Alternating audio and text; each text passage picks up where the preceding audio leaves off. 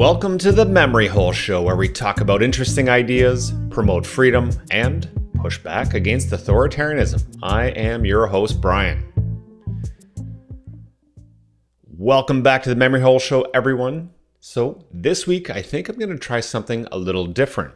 See, I'm one of those people, I don't know if you guys do this too, but I have a file on my phone in my notes app where I create these short monologues or jot down ideas I'm having. Usually, this happens when I'm driving and you know, there's no music or podcasts on or anything like that, and my brain goes down rabbit hole heaven.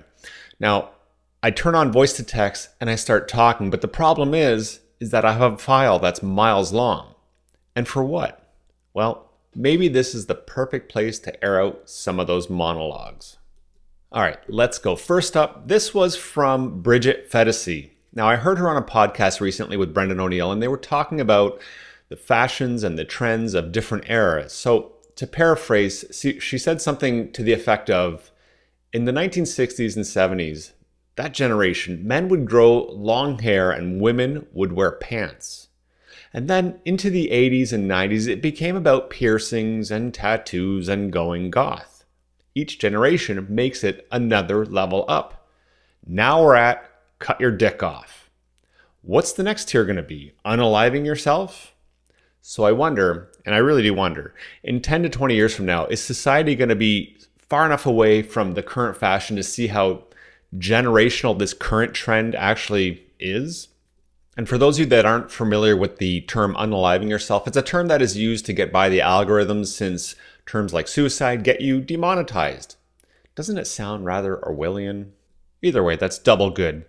Now, one of the things I will say though is that there wasn't a lot of money in growing your hair out or getting tattoos, but there sure is in the current thing.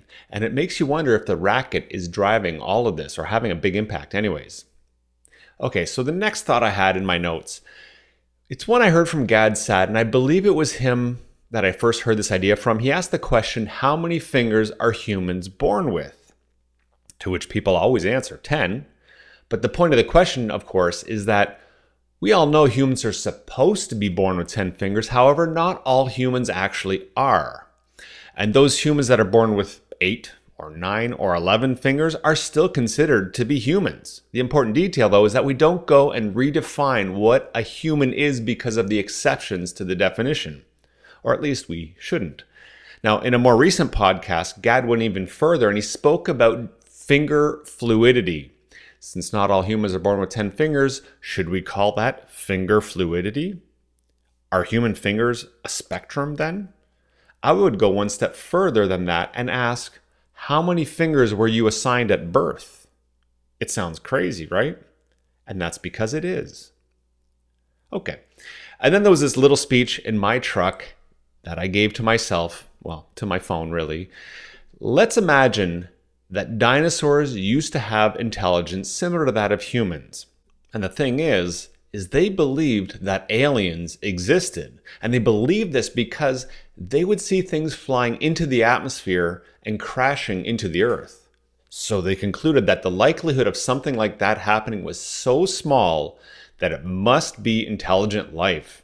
That those things coming to the earth must be spaceships that crash landed onto the planet. The problem was they could never verify this. Now, one day, long after the dinosaurs were gone, humans discovered those dinosaurs by discovering their bones in the ground.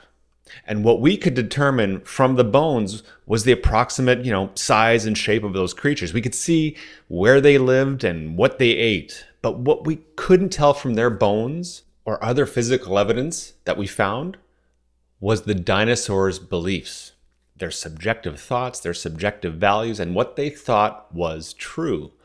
All we know is they were dinosaurs.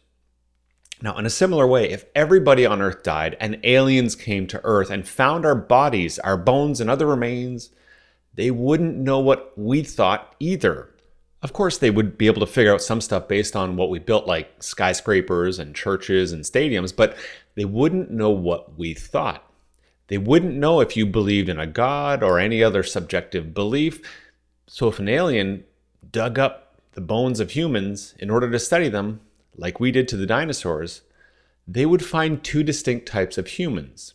What they wouldn't be able to determine from the bones are the beliefs held by those human beings.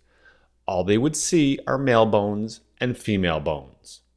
Now, when you're confronted with crazy ideas, doing these kinds of thought experiments like I just did can help to clarify those ideas. Or to take it from another source, as I recently read from Jordan Peterson, if you have to force people to acknowledge your identity, then that is a sign that your identity is not congruent with reality. Personally, I think it's best to try to live in objective reality. But as humans, we have tons of shortcuts that we learn and develop over time, and many of those shortcuts or ideas turn out to be false. They're usually purely subjective and have nothing to do with reality. That's why I aim to, and although I'm not always successful at it, but I aim to be as congruent to reality or with reality as possible. Reality, as it turns out, is a great standard that is hard to beat. You can try to be subjective in your beliefs all you want, but reality is a bitch that won't let you get away with it. So if you enjoyed this pod, consider liking it in your podcast app, and you can hit me up on Twitter if you have something to say. Good comments, bad comments, I don't really care. My handle there is at Memory Hole Show, and you can visit the show notes page over at memoryholeshow.com.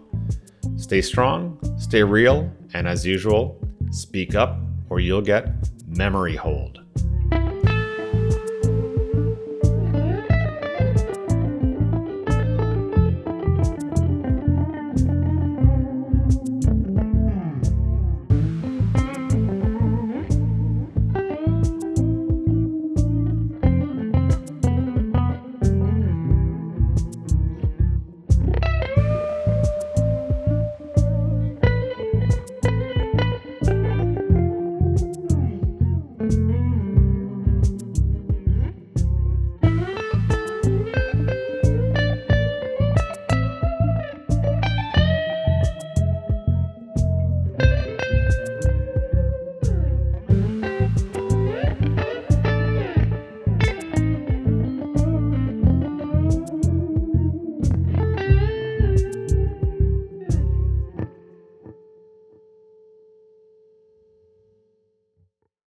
All content from the memoryholeshow.com and the Memory Hole Show podcast is for the purpose of entertainment and presented solely as opinion.